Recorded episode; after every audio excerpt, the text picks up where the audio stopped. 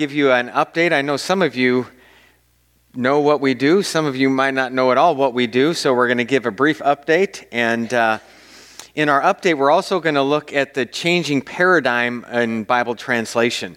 As you can imagine, over all the years we've been doing this, let's see, what is 13 plus 21? That's 34 years since we left to go to Indonesia. Uh, there's been a lot of change. So let's go ahead and get started. Let's look at some of these opening slides here. Uh, you know our family. Uh, Jan, our daughter, on the left, and her husband Caleb, and Elise is next to her. Elise and Jamie right next to her. They're Elise and Jamie are both living in Tacoma and working up in that area, having just graduated from grad school. And uh, okay, let's go to the next slide. Uh, when we first went to Indonesia, oh, now I know which slide is not there, the map. But uh, anyway, um, when we first went to Indonesia, we did not know Indonesian. So we lived uh, with two different Indonesian families to learn the Indonesian language. This is the first family. Go ahead to the next. And this is. and we still took communion over there too. Uh, this, this is the second family we lived with. We lived with them for a total of six months, and it's amazing if you're immersed in a society uh, that speaks a different language, how quickly you can pick it up. And after six months, we started uh, working in the university over there, so we had a pretty good grasp of the Indonesian language. Okay, next slide. And then we learned another language. We began learning the Sawai language, so we lived with more families. And this was before kids, when things are a little bit more manageable. And uh, so uh, that was the first family we lived with. And if you're learning a previously unwritten language, next slide how do you do it? If you can't access anything on Google, there's no dictionary, there's no nothing, you do what the people do. You go fishing. And next slide, they have all sorts of fishing there. Okay, next, slide. by the way, the guy caught those on hand lines, no poles. uh, here's Jackie out with the ladies in the garden there having an afternoon lunch, it looks like. Okay, next slide. And this is after the corn harvest. They have corn in a variety of different forms, and this was that little sweet little porridge type snack that they have. Okay, next slide. Um, and after we had learned enough of the Sawai language to be uh, fairly fluent and done a phonology write up, a grammar write up, and we we're working with a team of people there, we began to translate the Word of God into the Sawai language. Next slide. And there were a lot of discussions like this, discussing the Word. Uh, it was a great time in life. We were really enjoying this. Uh, many of the translators came to Christ through the translation. They had a Christian background. It was working within a Muslim majority area. Uh, people had a religion, but not, not many had a true faith. So many of them came to faith during this time. Okay, next slide. We had our first consultant check way back in the early 90s. And okay, next.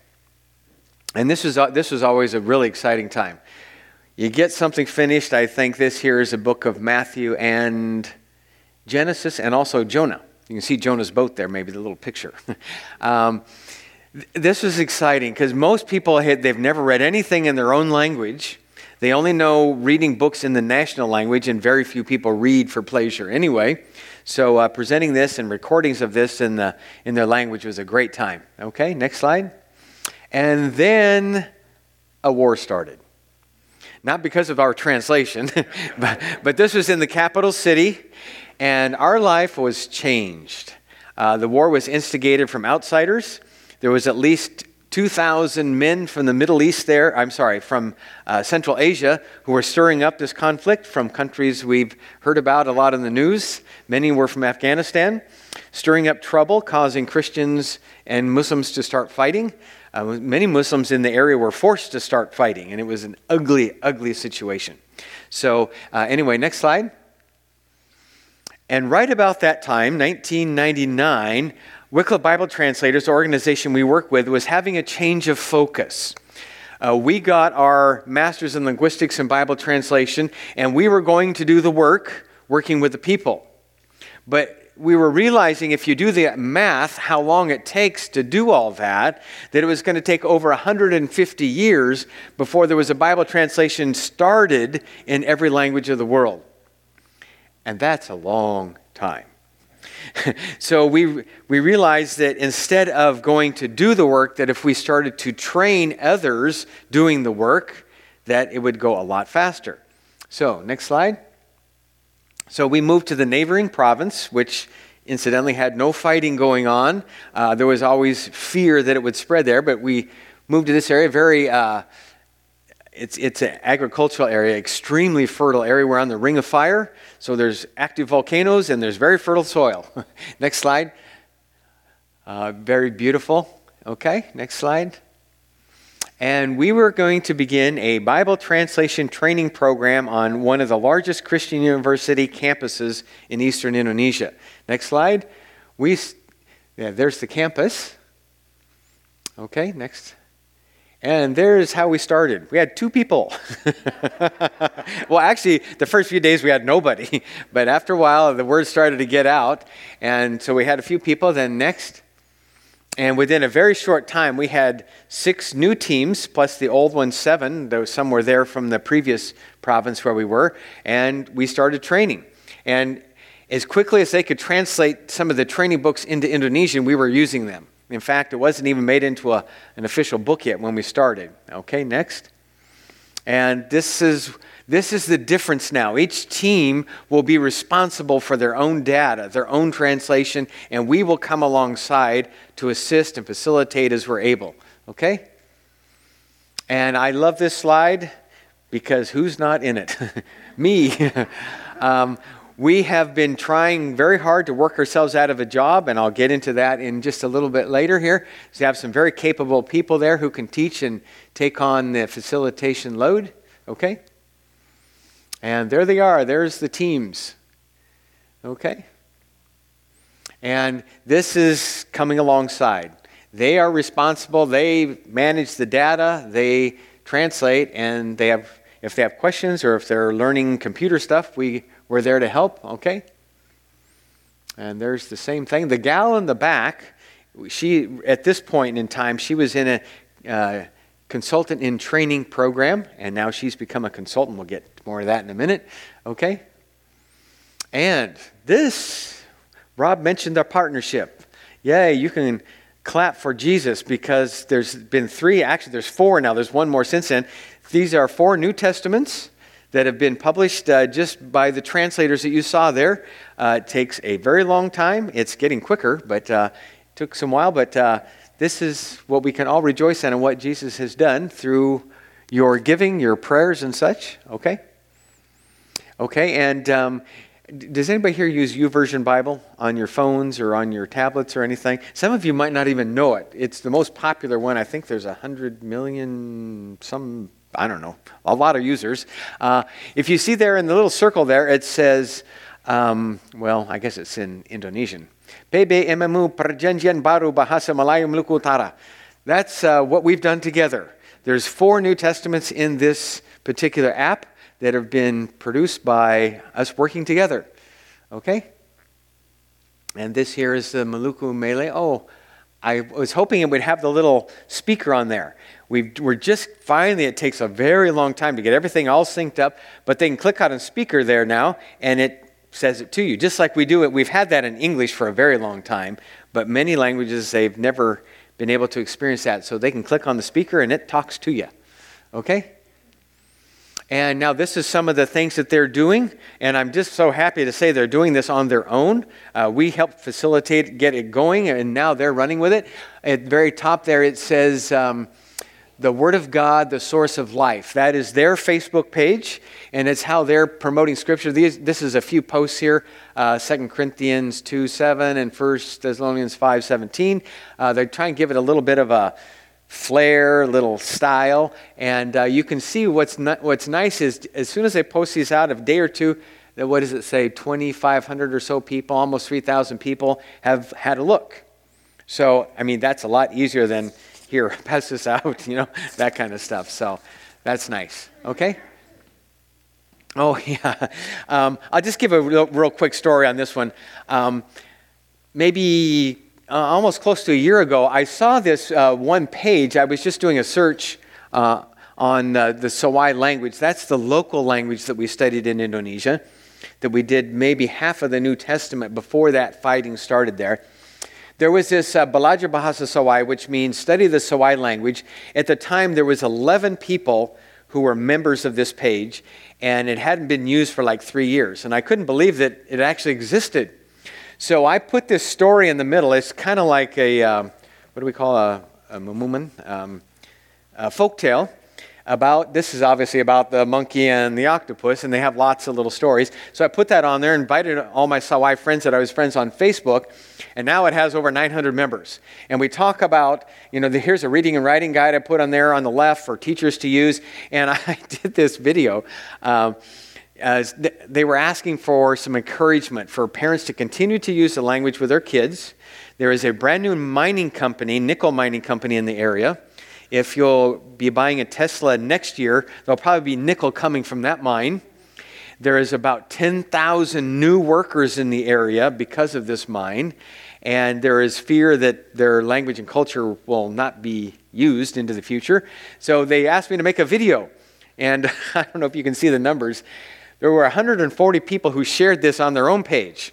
And most Indonesians have at least a thousand people in their contact list. So you can figure out from the numbers. There's a lot of people that saw this video.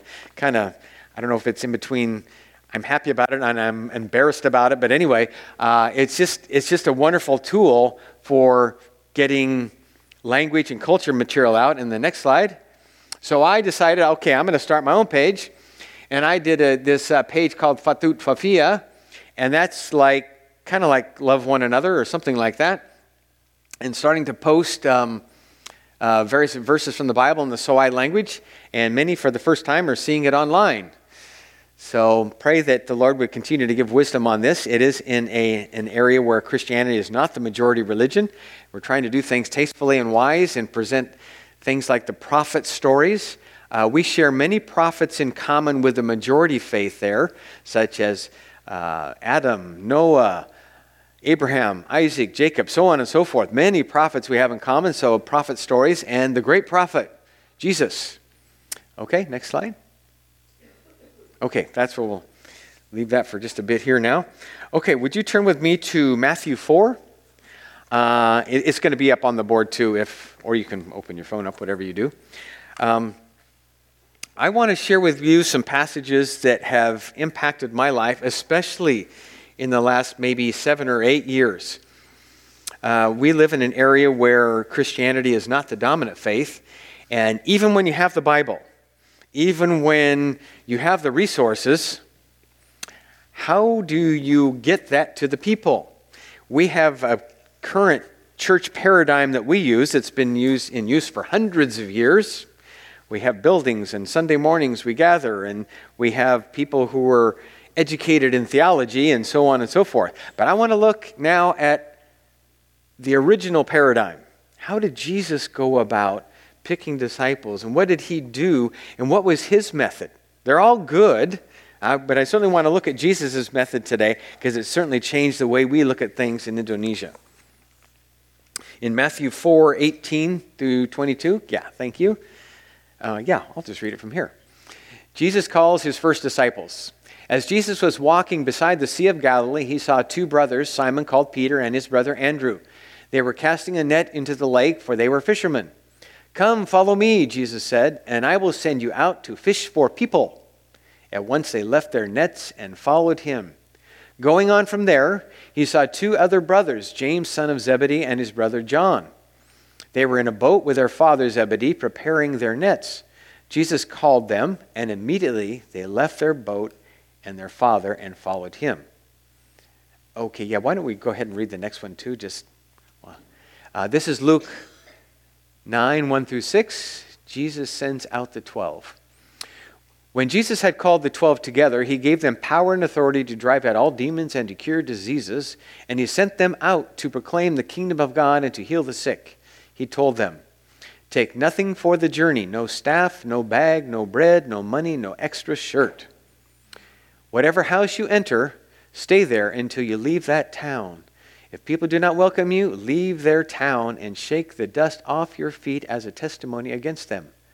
So they set out and went from village to village, proclaiming the good news and healing people everywhere. Now, I know these are familiar passages, and you know, I know the VBS stories, you know, I'll make you fishers of men, and uh, we have nice little uh, what do you call that, role plays, dramas, and things we do on that. I, I was trying to look at the details here. First, thinking about Jesus, his background as a carpenter, a carpenter turned rabbi. So he's probably hanging out in Jerusalem and other towns and cities. And he goes out to the lake. Now, we've heard this thousands of times. But think about that.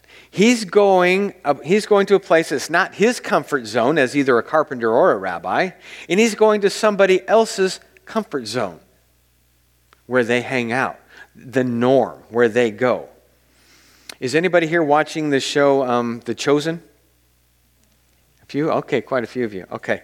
Um, I love that show in the sense you get the feel of just walking around. And I like when Jesus is walking by the tax booth.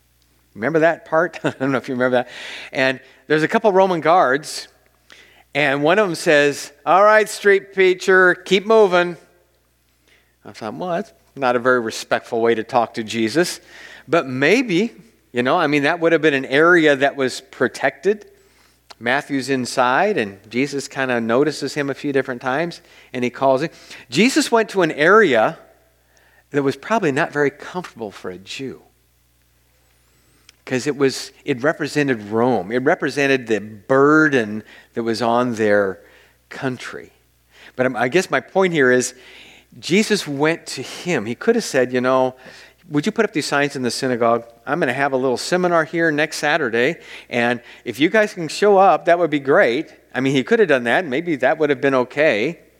But he chose to go to their place where they're comfortable, be it a grain field, somebody's house, um, wherever they, the people were, that's where he went, going. And fishers of men. We've heard that, we know that. What did Peter think of that, I wonder? What are you talking about? Fishers of men. What does that mean? I fish for fish, not people. In fact, I've already taken the Myers Briggs test and I know I'm not a people person, so I shouldn't be doing that anyway. I mean, maybe, maybe he thought that. uh, you know, we really don't know what he was thinking at the time, but people were probably not his forte. It was out in a boat, it was, you know, pulling in nets and getting the fish out of nets and that kind of stuff. But there's something that I noticed here that has really helped me a lot. One is First Peter was he was not a fisher of people yet, but his instruction was very simple. Follow me. Follow me. And we're going to get into that in a minute on kind of flesh that out a little bit, what he meant there. And what does Jesus say? If you follow me, I will make you a fisher of men. So maybe you've taken all the tests or personality traits or whatever you've looked at, but I'm going to make this in you. And, and I love The Chosen because it shows Peter all of his rough edges, uh, all the things, all the trouble he gets into, but Jesus can overcome that. It's so wonderful to see that happen. Then looking at maybe about a year later in the ministry of Jesus, something like that when Jesus said, I will make you a fisher of men, now uh, Jesus has been modeling this mobile ministry team for a year. They've been walking around, seeing people along the streets. They've been praying for people along the streets. They've been going into people's homes, praying for them. He's been modeling this. Now he's going to say, All right, time to do it, guys. Get ready. In Luke 9, he sends out the 12. In Luke 10, he sends out the 70. So they've been through this apprenticeship, and it's a brand new model. They, the traditional model was the traditional model we use. You gather. In fact, ecclesia means to gather. That's a good thing. But his model for reaching out, for getting it out there, was to go out. And uh, looking at Luke 9 there, um, Jesus is allowing Peter to do what he told him he would be doing from the very beginning. I mean, if we, if we used the maybe the traditional way of doing things in the first century, he could have said, I would love to see you, Peter, come and hear the, the word of God on the Sabbath. I would love to have you come in here and just listen to that. Be a good listener and be a good synagogue member. And that would have been a good thing. He would be hearing the word of God. But he, from the very beginning, when he hardly knows him, he says, I will make you a fisher of men. And now he's fulfilling that as he sends them out. Uh, he's giving them power to heal, power through prayer. They're going to uh, see God work in miraculous ways. Uh, and they are going to go out to other people's comfort zones in Luke 9, verse 4. Whatever house you enter, stay there until you leave that town. I mean, can't you just see it? You know, they're sitting down there, and the disciples turn to one another and say, House you enter? Whose house are we going to? What are we talking about? You know, this, uh, I'm not sure what you mean. Jesus was wanting them to practice what he had been doing. They're out in the grain field and they're plucking heads of grain, and Jesus is just teaching. You know, wherever they go, they're at Jairus' house or they're at uh, Peter's mother in law, at Peter's house, and he's teaching. He just, he can teach anywhere. Godly principles he's passing along, and he's out where the people are. And now, whatever house you enter, stay there until you leave that town. So, and, and what about the, the part before that? Take nothing for your journey. That's not what Wycliffe told me to do. They told me to make sure I have a passport and have all my books and stuff and my computers all ready to go. But Jesus says, Take nothing for your journey no staff, no bag, no bread, no money, no extra shirt. Wow. You might not even need a carry on bag. now, what is this? Why, why is he saying this? Is this some magic formula? Probably not. Later on, Jesus will say, Now take, take your stuff. On this next journey, take your stuff. But most likely, he's allowing them to be dependent. Something we as Americans don't do very well. I know I don't do very well. I like to go in with my computer, all my books and my learning and my whatever. An extra shirt or two is always a good idea. But now they're going to be dependent. People will take you in and they will feed you. Okay. Very it's it's it's a whole new paradigm.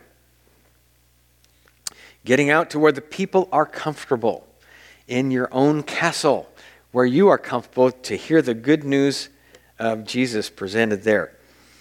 And in Luke 10, in the next chapter, when he's talking to the 70 and he's going to send them out, he says, When you enter a house, first say, Peace to this house. If someone who promotes peace is there, your peace will rest on them. If not, it will return to you. This person who promotes peace, if you look in the original text, it's, it's a peace child. You know the book Peace Child, it was based on that very verse. Um, promotes peace. It, the, the peace child, or the one who promotes peace, is the one who is open, accepting, listening, engaging with you, peaceful. They're interested. When you find that interested person, if you read further there in the text in Luke 10, uh, that person that is engaging with you, stay there. Share the good news with them. That's your person. So now, if you, if you listen to a number of mission agencies around the world, they're talking now more and more about that person of peace, the one who God has prepared beforehand, who will hear, listen, accept, and he, they're wanting to hear that good news that you're bringing. Jesus' model here is training a few and sending them out, training and sending them out. In examples like in Mark 1, where quickly Jesus has this huge group of people that are coming for healing and they're great things are happening and the apostles the disciples are probably going yes this is great this is wonderful the next morning called jesus where is he he took off i mean wow I'm, Fill up Autzen Stadium. Why not? That's, that would be my thought. But that wasn't Jesus' method. Massive crowds, yeah, that's what we're going to do, fill up the stadiums. I mean, that's, I'm not against that. But Jesus' method was go to those solitary places, teach your men and women to pray, and then after a period of time, send them out. Jesus was willing to entrust the entire Great Commission to men and women who were, according to the times, somewhat uneducated.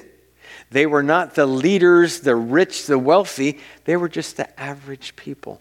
In fact, that would be one accusation against them that we're going to hear in just a minute. In Mark 5, we heard a few weeks ago when Rob was preaching, when the demonic person is healed by Jesus, do you remember what Jesus said?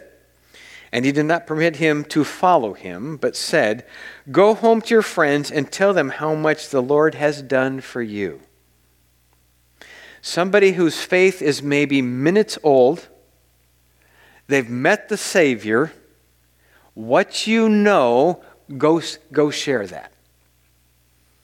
I mean, what, what do we do? You know, if we're going to hire a pastor or I don't know, a missionary or something, or if you've been to school, and I mean, you know, those are certainly okay things. But Jesus was ready to send people out. You know, you've got something that God has done in your life, go tell somebody. Go, go do it. I mean, I wonder if we might be thinking, you know, this was the guy who yesterday was crazy, right? Uh, you know, you know, he would do all these crazy things, but now he's going to go tell, tell about what God has done for him. What a beautiful way of seeing the transforming work of Jesus Christ. And of course, the story in John 4, we all know of the Samaritan woman. And I love this story in The Chosen. I think I've seen it, what, eight, nine, maybe ten times? I go over and over and over and over this. This is wonderful. Just to see how real it is. It's not like religious, it's just at a well, and interaction happens. So, this woman, after this discussion, she's figured out that, oh man, this is not just some weird coincidence. This might be the one. So she leaves her water jar, which is like leaving your weed eater behind or your, your whatever you're working with behind. She just takes off. And what does she do? She goes and tells what she knows. And in the movie, you know what Jesus says? She says, I'm going to go tell everybody. Remember what Jesus says? I, I was counting on it. now, that's not straight out of the Bible, but it's in the interaction of the discourse there, you can see uh, what's happening. And the neat thing is, she is so excited about Jesus, she goes and talks to all these people. There's a whole village that's coming out. And when this whole village is coming out in John 4, verse 30, it says they all were coming out to Jesus. And about five verses later, and I'm assuming that these people can be seen, they can see this village coming out. That's when Jesus says, Guys, open up your eyes. The harvest is plentiful, the workers are few. Uh, they're ripe for harvest. And my thinking is that the light is starting to go on. Oh, okay. Right here is a place to present good news in the heart of people we're not crazy about, the Samaritan world. Right here amongst nothing there's no synagogue, no temple, no nothing. Sharing good news. At a well, Jesus is sharing good news. Getting this idea that wherever you are, wherever the people are, is a place that you can go and share good news. In Acts 4, you all know the story. Peter and John brought, brought before the Sanhedrin. Tell us about this miracle. We told you not to speak in this name. What is happening? And when they were talking among themselves, uh, let's see, Acts 4:13. When they saw the courage of Peter and John and realized they were unschooled, ordinary men, they were astonished. I mean, that is Jesus' model for ministry in a nutshell. Average, ordinary people empowered by the Holy Spirit going out and sharing with average, ordinary people. That's his, that's his um, model for ministry. So I have no idea how I'm doing on time here. But uh, I have four points here that I have, this is just for me. I, uh, kind of review what we've been talking about here that I have been taken as um, kind of my ministry model for the last maybe five or so years in Indonesia. Um, number one is Jesus said, Follow me. And that was not just to physically follow him around, it was to be in, um, in relationship, in community. They were going to hang out. Maybe that's how we would say it. I don't know uh, some of the more free translations in English. Maybe that might be a way to say, let's hang out with Jesus. Let's learn from this guy. It's more than just a guy. He's the Lord, He's the Savior. Let's learn from him. So he wanted them in relationship with Him. This was their spiritual boot camp for the 12, for the 70. Uh, there were many women who were involved, following around, supporting the work, learning as they watched him do it. So, first one is uh, follow me. Number two is Jesus was quoting scripture to this group all the time. I mean, if you look at like the Sermon on the Mount, how many times he referenced references in, in Genesis, in Deuteronomy, uh, through the prophets, many, many times cleansing the temple, Isaiah 56, uh, when he was triumphal entry, book of Psalms, on and on. There's just so many references. Uh, after the resurrection, the two men going to Emmaus. Jesus shows up. I mean, that's just classic Jesus. Just kind of showing up. Hey, what's going on? Oh, yeah, man, this you won't believe what happened. Do you not know? How, how do you not know? That's crazy. And he and what does it say he did? He just quoted scripture. And beginning with Moses and the prophets, he explain, explained to them what was said in all the scriptures concerning himself. They didn't have uh, scrolls in their pockets. They didn't have, of course, cell phones like we do and just call it up. But they had Jesus, who was constantly quoting scripture getting the Word of God into their head, into their heart, and being used by them. Uh, third thing is prayer. Jesus was praying right in front of them. They'd heard him pray many times, and they said, Okay, we want you to even to teach us how to pray. Do you have a model prayer? And we have the model prayer. And so Jesus was praying constantly with them. And he's before he sent them out, in Luke 10, the harvest is plentiful, but the laborers are few. Therefore, pray to the Lord of the harvest to send out more laborers into the harvest. 12 is not enough. 70 is not enough. Pray, pray, pray, pray. Before you go out, pray. And then go. And number four is in a group, there's accountability, there's encouragement, there is. There's a group working together. There's an environment for learning, challenging, growing. So, with these thoughts in mind, let's look at some of the disciples that you're responsible for. Let's look at some of the people here. Okay. Next. Okay, this is Ayu. She came to us, I think it was 2001. We were looking to hire a bookkeeper, somebody who knew how to do Excel spreadsheets and those kind of things. We had had maybe three people I had interviewed, and I just thought, Lord, wow, just none of this seems right. So Ayu came and she had a very strong faith, uh, was engaged to be married to her, her husband, her husband now, and uh, she went through the whole process. I asked her, um, When do you read the Bible with your family? Uh, read the Bible with our family? Well, not so much. Because uh, it's the national language Bible, right? So I said, Well, here's some stuff we're working on. Why don't you take this home and just, just read with your family, see what happens? And she comes back a few days later and says, Oh my goodness, I wasn't quite sure what you were doing here at this place, what kind of work you were doing. I just knew I'd be doing bookkeeping, but that was pretty good stuff. Do you have any more? I said, Well, by chance we do. Gave it to her, and she took it home and she starts to get hooked on the Word of God. And then she starts to see the ministry of Bible translation, how people come to faith, how uh, we get the word out, more people come to faith, transformations of lives. And next slide, please. And she's going through the process of learning all this Excel stuff. Next slide. And pretty soon we realize this gal's very talented. The Lord is using her. And long story short, she is the director of the Translation Center in North Sulawesi. And it is independent now. We have worked ourselves out of a job. They are standing on their own. Uh, we'll go over some of the other people that are there helping her. She's an incredibly gifted woman, and she's helping oversee a couple of different provinces now in Bible translation. Okay, next. Uh, she was interviewed by Wycliffe USA. I don't know if you've ever seen this picture or you go on the Wycliffe websites very often or get their mailings. But uh, if you do, remember the name Ayu. She's, uh, they're very fond of her. okay, next. Okay, next. This is just when we were translating Manado Malay New Testament. This is the translation team. Okay, next slide. Does it? Yeah. Okay, that's Yanti. She was our neighbor in Kumasi, and she was like Peter. I'd called her to Bible translation. You know what she said? No, I don't want to do that. she had just given the um, uh, devotional at our daughter's birthday party, something that they do in Indonesia. But and so, and I maybe what a month later or something, I asked her again. Hey, listen, I think you'd make a great fit. No.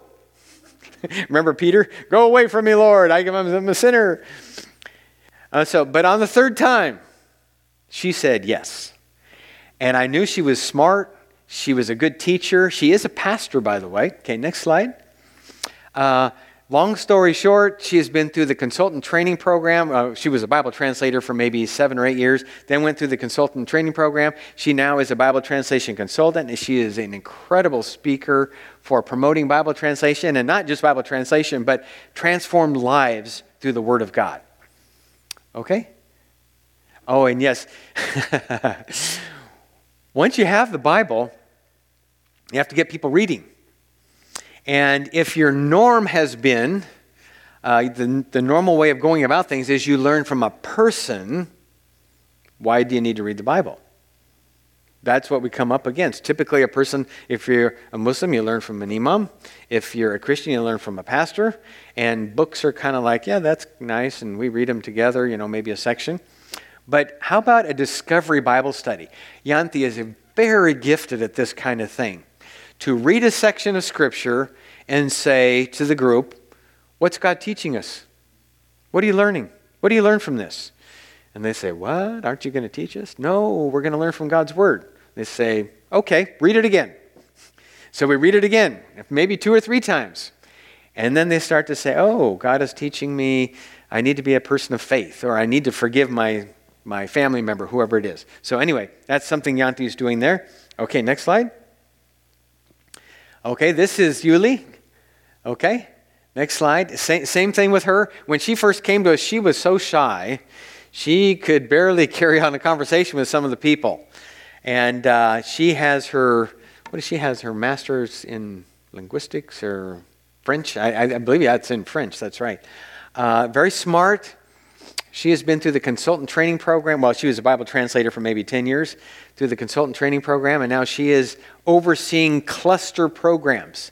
And uh, this is one of the Discovery Bible studies going on here. And very, she now she's just a different person.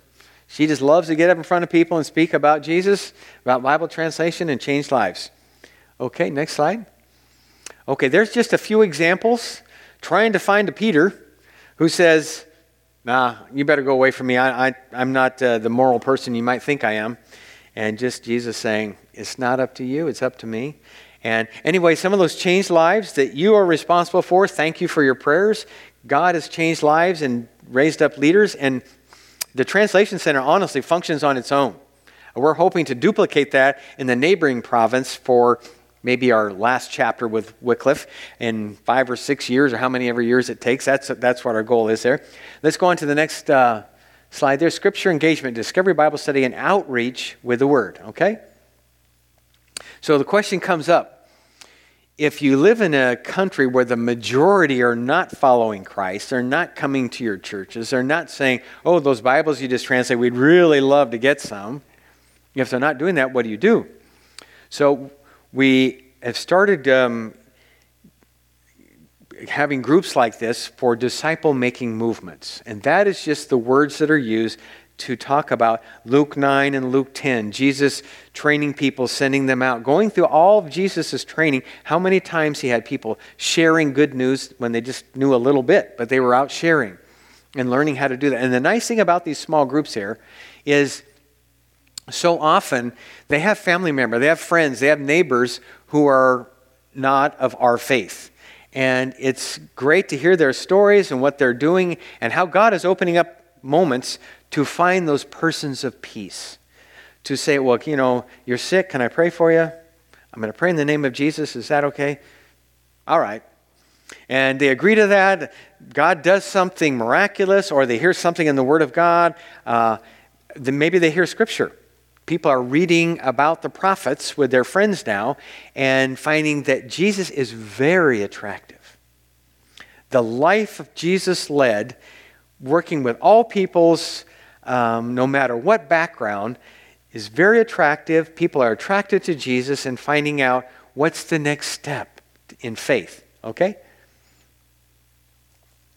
And some of the heroes in these groups, these new groups of disciple making movements, um, in this picture I see our taxi driver, there's a farmer, and, um, well, there's a number of housewives there. They're people who have contacts, and throughout the day, they're praying for those opportunities. Lord, where is the person of peace that's in this area? I want to find him. I want to find her. I want to be good news. I want to point them toward your good news so we can share, go through the prophet stories with them, and go through uh, the process of what salvation is, okay? And here's more Discovery Bible studies and teaching, okay? Well, we have apps there on their, um, on their phones now for all these Bibles, okay? And, and thank you, Garden Way. so, just to kind of wrap things up here,